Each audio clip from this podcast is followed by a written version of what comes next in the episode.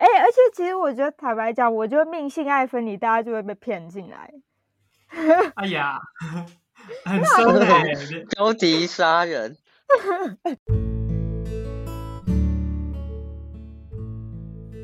欢迎来到 Genderless，真的累死，在这人生很难的社会中生存，不累死真的很难。我们会找人来聊聊天，听听大家的故事。并从跨性别者的视角出发，去看看这个世界，分享、讨论彼此的观点，有说有笑，有声有泪，度过充实的时光。欢迎来加我们一起聊天吧！大家好，我是肥二元的小春。大家好，我是姑。那我们今天就是要来录制那个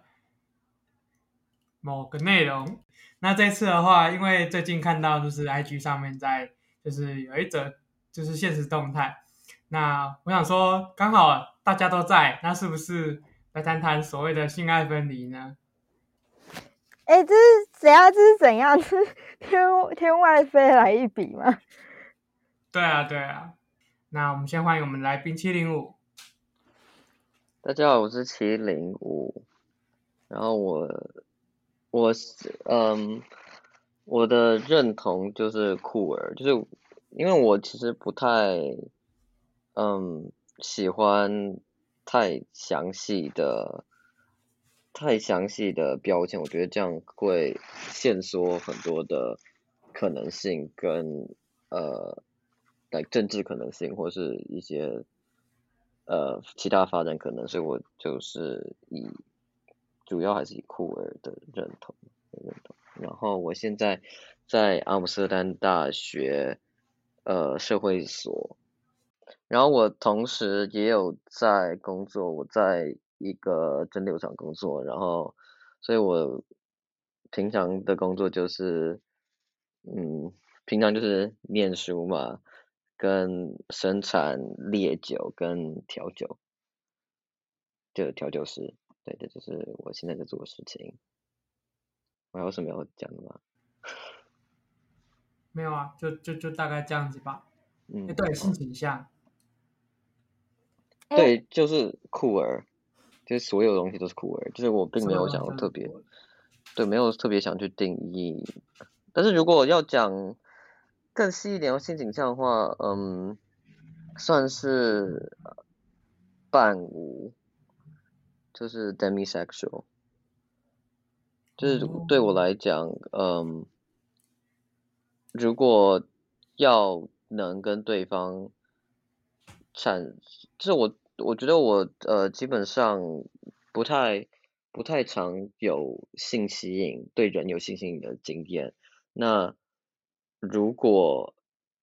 如果要对对方，就是要感受到对对方的性吸引的话。必须先建立在我与对方要有更深刻的连接，就是情感上的连接或是认识。对。好，那我们这一集要来谈性爱分离，这样。那对于性爱分离，七零五有什么样的看法吗？哦，对，因为最近最近我在我们。有一个在进行一个无性恋的研究，想探讨无性恋与无性恋的亲密关系实践。那所以，所以我们先，我们之所以要找无性恋为我们的研究对象，主要是因为，主要是因为现在呃社会上常常会把爱情跟性包装在一起，变成一个浪漫关系，就好像这这两件事情在浪漫关系里面是不可分割的。那那无性恋的定义就是，呃，对人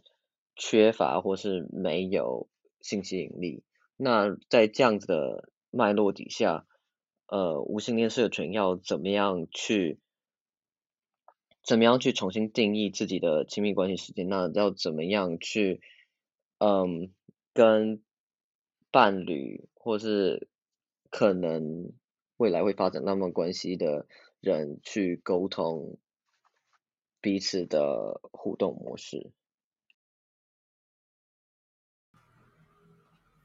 那你要从哪一边开始分享起？是从自身经验呢，还是从你所观察到的？哦，没没有，因为我是想说，因为那是姑的限动嘛，所以看姑要不要讲一下自己发这个限动的脉络，跟对他来讲性爱分离是什么样的意思。好，那我那我讲一下好了，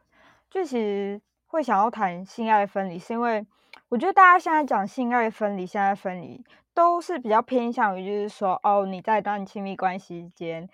呃，就是你跟你伴侣或者是其中一方是可以性爱分离的，所以就是说，你们会达成一个协议，就是你可以出去约炮，但是你们两个同时又就是又是一对，又又是一对情人这种概念，就是。大家现在一般比较常讲的是这种观念，就是就是说，哦，那个叫什么，就是可以出去外面玩的这种 性爱分离的认知。但是我觉得这种东西，应该说我我觉得谈性爱分离，它还有另一种视角，就是可以来讨论。然后我也觉得这样子的性爱分离的观念还蛮重要，就是我们在谈恋爱的时候，尤其是一些你知道。所谓的异性恋伴侣，就是他们没，就是会，呃，因我会讲这个原因，是因为就是我之前有去看，就是性暴力的统计数据，然后就是你知道，就是关系内啊，或是婚姻内的性暴力的比例，通报案件的比例其实算蛮高的。那我自己就在想说，为什么会这，为什么会这样？对，然后就是。再加上前阵子就是立法委员高嘉瑜，他是立法委员嘛？对，反正就是立法委员高嘉瑜，他不是也就是经历亲密关系的性暴力嘛？然后我才发现说，哦，原来现在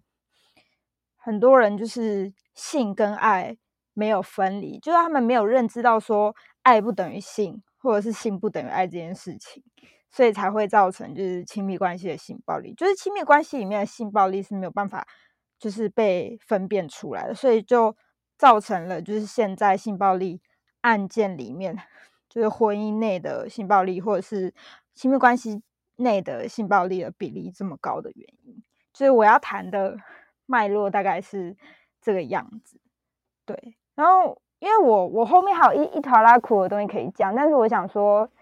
看其他两位伙伴有什么想要分享的，也可以说说看。怎么比我想象中还要沉重的话题？哎、欸，但是但是小春，你可以说，你可以说你的性爱分离啊，因为你现在不是？你现在不是很努，你现在不是也是进入到一段性爱分离的关系嘛？你也可以多谈你一点，因为我觉得性爱分离在我的认知里面是有两种不同的意涵，就是第一种就是我刚刚最前面谈的，就是伴侣关系中就是大家可以出去玩，性爱分离。就是让彼此更有弹性，然后另外一种的性爱分离是我刚刚讲的，就是性不等于爱，爱不等于性这件事情。你可以先讲，就是你最近的经验，这样。嗯，好，那我自己的话就是那个那叫什么？本来就是在进入一段关系之前，我就有有确定自己是不是性爱分离。那性爱分离这件事情，我是透过去约炮来就是验证的。所以我就是在约炮过程中，我可以发现说，其实我对于我约炮的对象不会晕船。那这个不会晕船的，就是原因来自什么？就是在我那时候在探索的一个就是目的这样。那我探索到后来，其实，其实我发现，就是说我在跟人就是做约炮也好，或是或是情感上的交流也好，这两件事情一开始走的脉络就不太一样，就是他可能触动我的点就已经不太一样了，所以导致说他们不会走向相同的路径，然后进到那个最后就是可能有合一的结果，所以就。探索到后来，我就觉得应该自己可以性爱分离这样子，对。然后再后来有另外一个体验，就是呃，我我我跟我学长告白，但是我没有想要跟他上床，所以我只有情感的想法，但是我没有那个就是性的想法，这样，所以就在一再一再的经历一些事情之后，就是一再一再的验证性爱分离这件事情，这样子。对啊，哎、欸，我觉得这，我觉得这完全可以呼应到七零我刚刚讲的东西。刚刚讲过什么？就是其实我刚刚讲，就是就是不要把伴侣当成一种同，就啊不是对，就其实我讲的是说，就是去哎，那叫什么关系去中心化吗？我有点忘记那实践名词，我们请七零五来讲解一下。对，就是呃，我对于性爱分离会比较感兴趣的点是，会跟嗯、呃、无性恋的一些论述比较重叠，就是说。因为现在社会，呃，很非常的推崇呃单偶制的那种伴侣关系，然后并且而且而且他的确是在各种社会的不无论是在嗯社会互动中，甚至是在系统法制上是有一定的一定的特权的，所以就是我们。的社会去特别去推崇这样子的关系，那然后并且把这样子的关系视为比较高人一等的关系，例如说，像我们不是小时候就小时候会说，嗯，什么友情以上恋人未满嘛，所以所以可以看出来这是有一定的一定的阶层的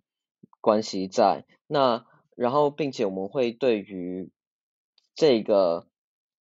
单偶的呃。亲，嗯、叫什么？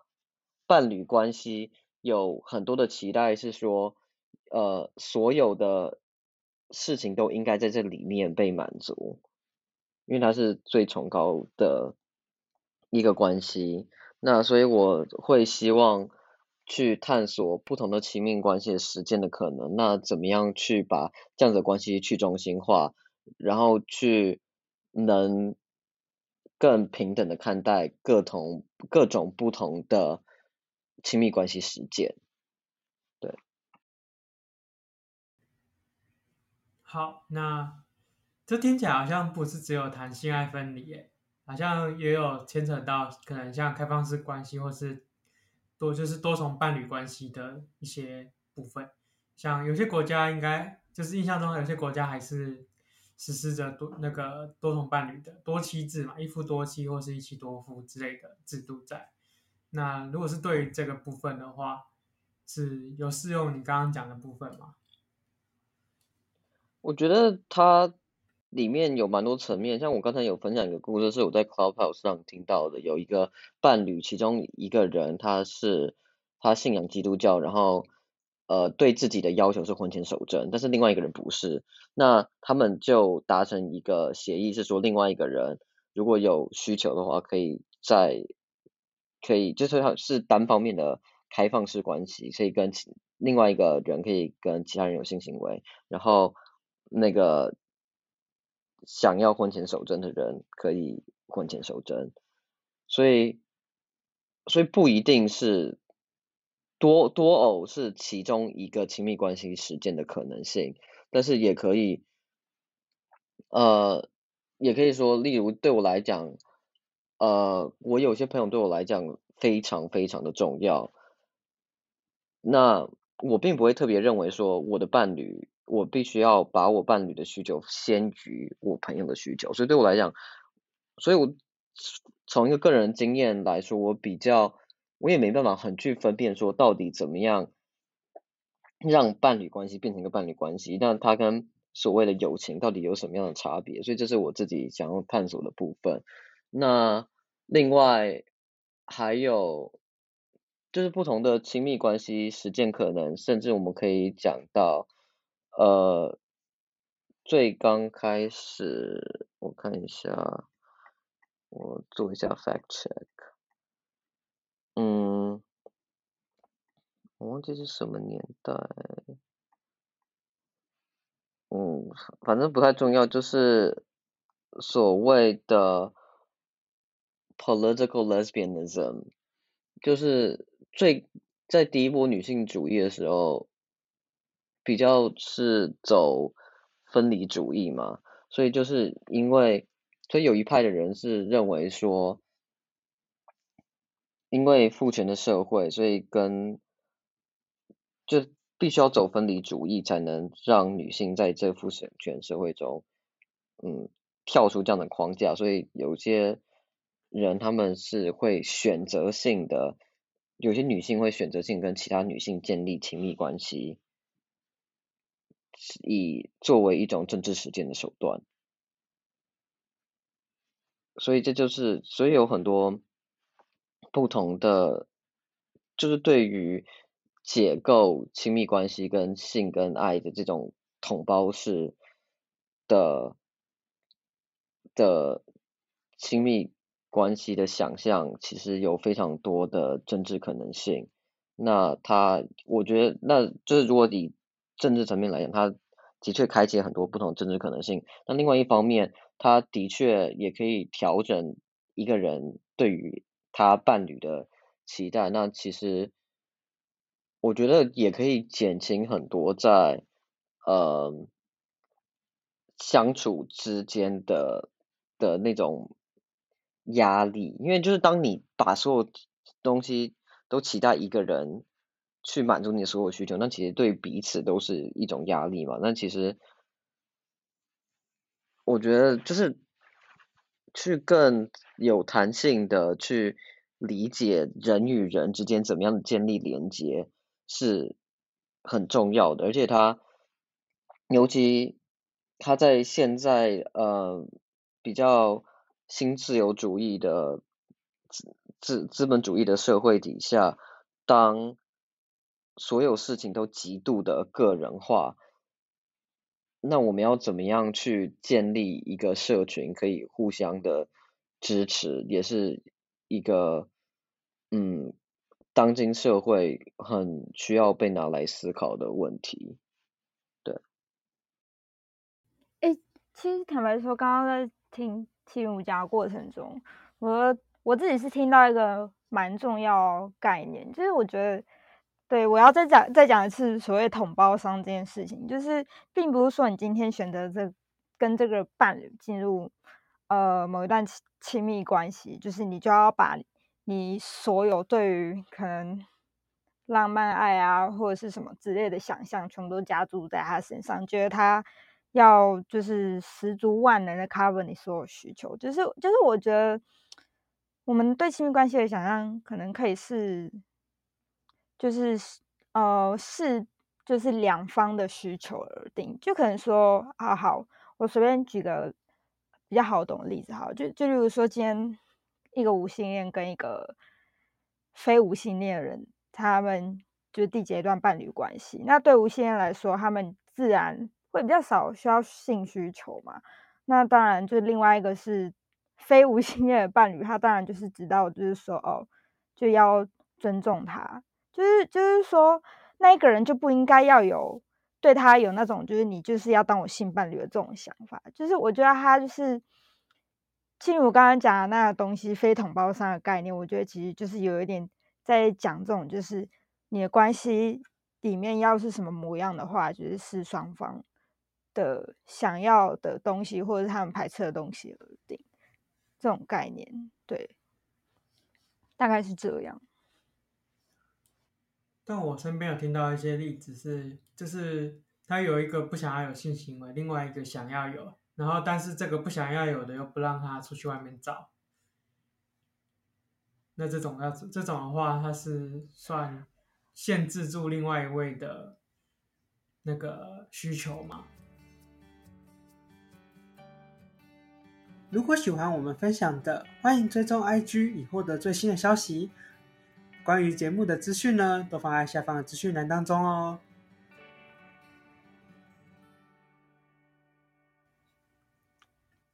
我我很直接想到的是，那你们为什么要？那你们为什么要缔结一个就是要有这种性承诺的关系？可能要问当事人吧。对啊，我听到的故事就是这样子。就是他只接受一对一，然后，但是他他并没有要跟他，就是就是不让他出去之外，然后又不太不太有意愿跟他做这样，对啊？我觉得这一刚开始，我我自我个人观点，我觉得一刚开始就要讲好哎，然后我觉得大家还是对 亲密关系比较有那种，就是我全部都要那种期待，对啊。我觉得这件事的最根本问题，就是因为我们对亲密关系已经有特定的想象了，它已经有，就等于说你进入了一个关系，它已经有一个一个剧本在那边，就是那个，你知道它有，就是有一个，假如说亲密关系，它已经有一个预设的呃的合约在那边，好像你签了这个合约，那里面的条文就已经包含对，只呃。性就是有要性，然后可能，然后也是跟跟性别有关嘛，可能男方要负责养家，那女方可能做做家务，这这，然后可能还要有生养的问题，可能全部都被已经写在这个已经存在的的合约里面。那所以我会比较提倡，会希望可以多。探索的部分是能不能在建立这种关系的时候，先抛开社会的想象，那以当事人去沟通出一个对方彼此就是彼此都可以舒适共存的一种关系，是呃蛮重要的，而不是先。先把那些预设立场带进来，然后，然后再互相觉得事情就是好像一方觉得被辜负，另外一方觉得被强迫这种感觉。然后，让顺便分享一下我的呃硕论题目，就是所以就是根据这样的逻辑，我的硕论题目就是想探讨。嗯，非二元的亲密关系实践，因为因为所有几几乎所有的社会互动都有其就是都是性别化的嘛，所以你要先知道这个人的性别，才能知道自己被期待做什么事情。那对于那当你脱离，就是你不存在在这个已经。已经被写好的性别剧本里面，那就等于说你在亲密关系里面，哦，像像假如说之前不是，假如说问同志伴侣，就很喜欢问说，哦，所以你们之中谁是谁扮演男性角色，谁扮演女性角色？问题重点的同性伴侣重点的是就是就是没有所谓这样的分别嘛，就是没有所谓的异性恋的框架的那个分别，所以那。对于非二元的人就更是啊，就是根本就没有所谓男性角色或女性角色可以的剧本可以去去跟随。那那在这样的情况下，会碰撞出怎么样的亲密关系实践的火花，是我蛮感兴趣的。然后加上我自己身边遇到的呃非二元，其实大部分。在呃性倾向方面都是比较不属不落在呃社会异性恋的这样子的，就是就是比较社会所谓的常规化的的呃亲密关系或是性倾向的认同或实践，就例如呃。因为我这次在做无性恋的研究嘛，我们目前访问了七个人，然后其中其中四到五个人，应该是对，其中五个人是非二元，然后甚至我呃在非二元社群里面有很多呃多偶关系或者是。就是多偶关系的实践，或是对于亲密关系，呃呃，queer platonic relationship，就是有非常不同不同的去探索各种与人产生亲密连接的方式，那这是我很感兴趣的，就就我希望可以透过这样子研究去更能看能不能开发更多不同的亲密时间的可能性。听到这，听到这里，我就觉得，呃，我现在正在经历这一段，就是沟通的过程。这样，我跟我的伴侣就是现在正在讨论要不要开放这件事情。那其实，在讨论开放之前，他就有提到说，就是我可以去约炮这件事情，所以就觉得说，嗯，所以这是不是就是跟他讲好说哪些事情可以做，哪些事情不能做，然后等事情发生了之后。再来讨论说他能不能接受这样子，就正在经历这一段这样。好，那姑有什么样的想法吗？对于刚刚七零五讲的这一段，哎、我反而比较 想要问七零五，就是因为你有访问，就是你刚才讲的是就是酷儿那种柏拉图式的爱情。关系嘛，是是这样解读嘛？就是你可以多分享一点，就他们的内容嘛。就我自己是还蛮好奇的。对，因为就是应该就是因为现在说你要建立伴侣的关系。那至少你要浪漫吸引嘛，浪漫吸引，然后性吸引都要有。但是其实，呃，在这边的柏拉图，对，我觉得，我不知道是我个人误会还是怎么样，但是好像中文在讲柏拉图的时候，比较在讲没有性的关系，但是好像在英文语境会比较讲没有爱的关系，就是没有所谓的爱是浪漫吸引的那种爱的关系。所以问题是，就是重点是，我们就这个社会就已经把性跟爱这两个字包在一起。所以柏拉图这件事情到底是在讲没有浪漫性还是没有性吸引性？它是有呃有有点众说纷纭的。就是就就我自己在看别人在使用上是有这样子的疑惑的。所以对，所以在这边先。所以在这边，我觉得是需要指出这个这个词汇有它让人疑惑的点。然后主要是说，因为要进入浪漫关系，在呃伴侣关系的话，就是好，就算就算没有呃性吸引，至少要有浪漫型，不然你干嘛跟他在一起？这种感觉。但是，但是我觉得。嗯，我觉得就像我之前说过，我觉得我跟我朋友还是可以建立非常深刻的连接。那所以这种 queer petonic relationship 其实就是有点想要去把有浪漫吸引作为一个呃。伴侣关系的前提问题化，就是你要怎么样去，就是如果讲讲白话也，可以说，就假如说，哦，呃，你跟你朋友也可以一起共组家庭，一起生养之类的，这或是一起陪伴彼此到老这种感觉，所以他是在，嗯，就所以基本上就是。不同关系的时间，因为像呃，除了无性恋，也有无浪漫嘛，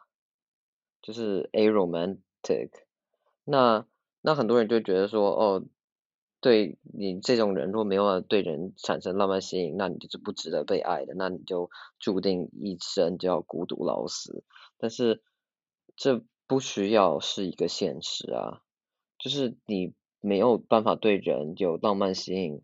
不代表你没有办法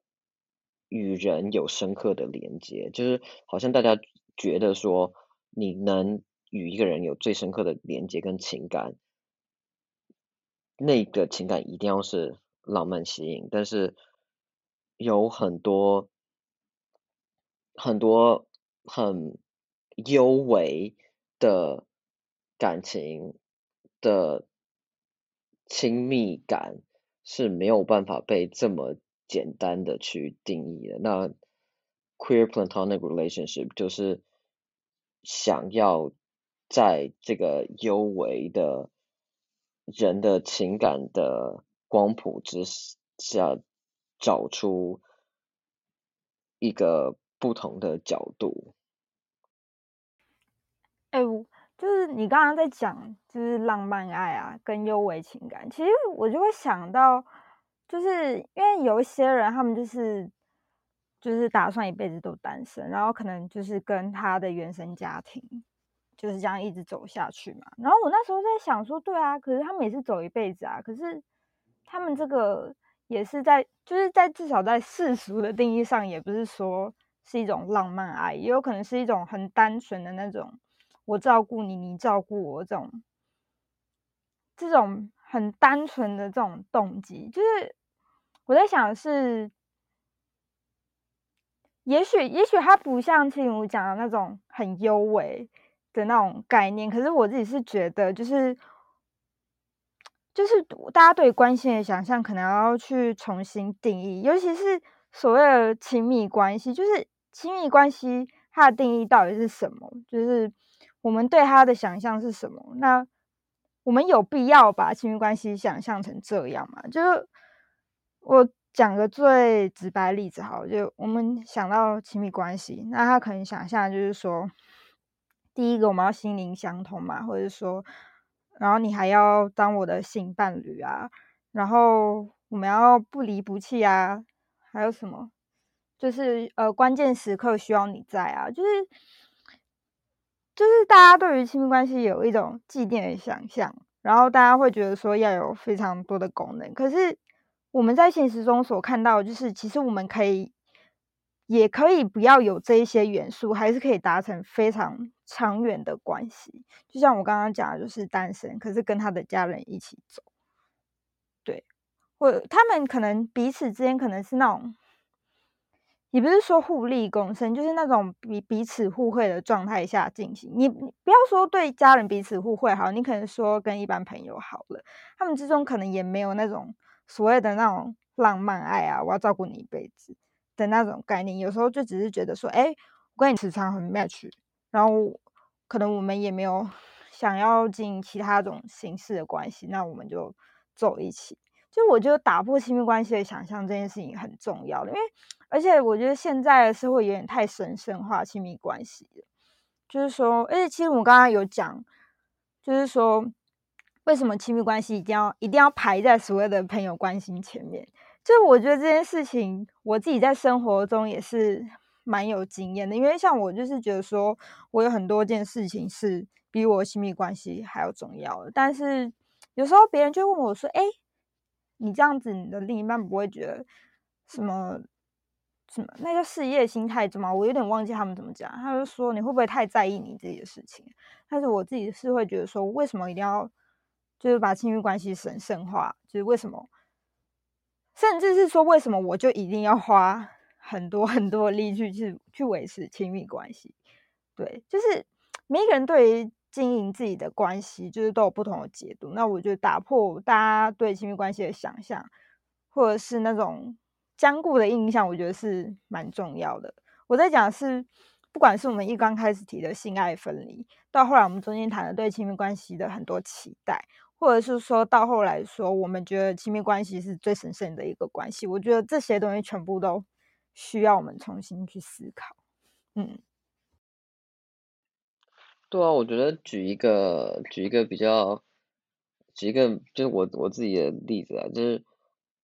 嗯，就是我前任来荷兰找我的时候，呃，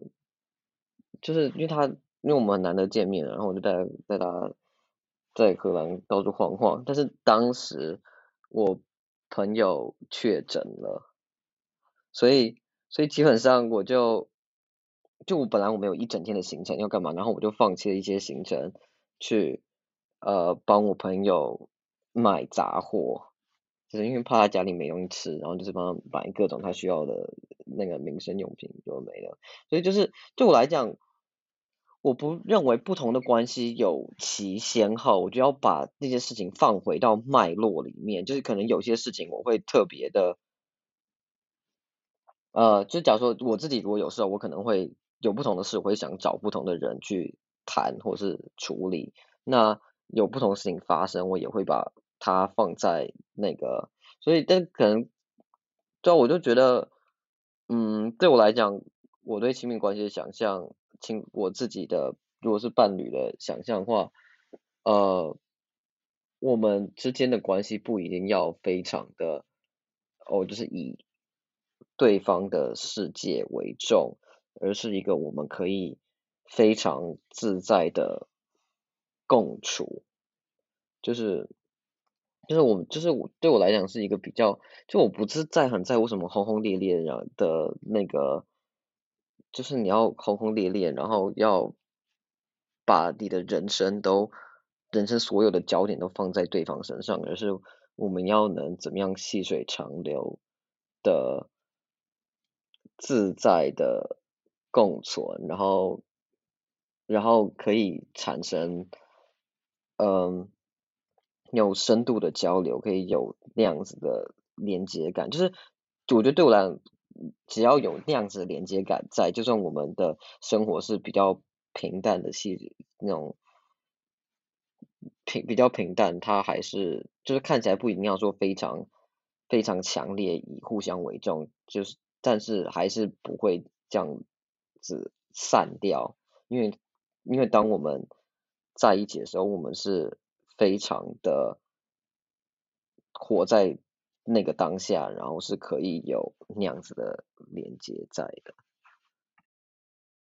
哎，我想要补充，哎，就是因为其实我有一个蛮好的朋友，他之前就有跟我说，就是他都找不到，就是他觉得理想的另一半。然后我后来才发现，原来他一直就是活在一个设定，就是说他觉得他的另一半也要同时是一个跟他很像的人。但我后来就问他说，可是。你们两个人都很像，你们装在一起不是灾难吗？就是因为他的个性，他的有一些个性是，就是如果他的伴侣也是他个性的话，就是整个关系就会变得就是很一团乱。就例如说，我随便举个例子好了，可能他就是一个比较负面思考人，那如果他今天也遇到一个跟他很像的人，也都也是很负面思考的话，那这段关系一定就是就是不会。就是会变得比较辛苦一点，对，所以我就提醒他这件事情，对，然后他后来才比较有想通，对，然后我我要讲的东西其实是我觉得说，就是很很多事情你不要对你的另一半的想象，就是觉得说你们要什么，嗯，你们要很像啊，你们要很懂对方啊，就我觉得这件事情本身就是一个很很吊诡的事情。然后第二个是。因为像像我自己的经验是，我觉得有一些事情跟我的烦恼就是是，就是别人没有办法理解的。就是有很多事情，我自己我自己的原则是，我讲的这个议题，我个人的烦恼，我会去跟听得懂的人讲。就是我不会觉得说一定都要跟什么跟另一半讲，或是跟我觉得我最好的朋友讲。就是我觉得这件事情是有点荒谬的，因为其实你知道吗？如果真正在意你的人。你跟他讲，他又不懂，就是就是，一方面就是他会觉得说啊，我怎么没有办法安慰到你？可是也许他不是这样，好，但是这这不是我重点。那我可能就会觉得说，怎么办？你不理解我，我就会有一点很难过的感觉。就是我觉得说，就大家对于就是关系的想象，就是你不要觉得说你去找一个对象，就是要把所有的期待都压在他身上，就是其实。就是在关心中是有很多东西可以变通的，对，就是，对，就是呼应到我刚刚前面我那个朋友的例子，对，我想想讲的大概是这个东西，嗯，好，那到了节目的尾声，就是七五有什么想要就是告诉观众们的吗？就有点类似为这一集下一个结语这样。我觉得，我我们一直在讲的重点就是，怎么样去超脱社会附加的期待，找出自己最舒适的活着的方式。对，好，那你会怎么想？你会想怎么命名这一集？这样？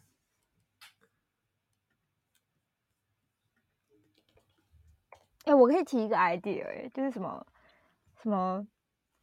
很中二啦，什么超脱想象之类的吧。我不知道，我刚才脑袋想到就是超脱这两个字，拆解拆解亲密关系之类的，我不知道拆解超脱或者拆拆解拢会使。对啊。好。那就叫性爱分离大擂台，好，可以可以可以可以可以，但我觉得还是要跟整个整个节目的调性要合，看你主要命名的大部分命名的逻辑在哪，对吧？嗯，都随便命啊，就是来宾说要命什么我就命什么。哎、欸，而且其实我觉得坦白讲，我觉得命性爱分离，大家就会被骗进来。哎呀。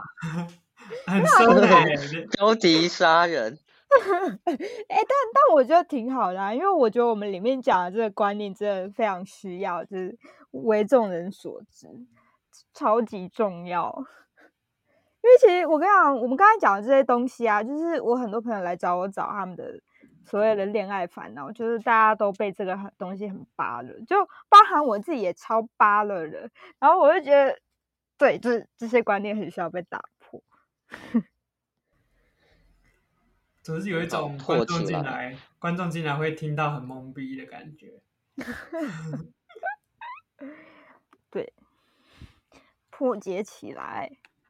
好，那那这一集就到这边结束，那大家下次见，拜拜，拜拜，拜拜。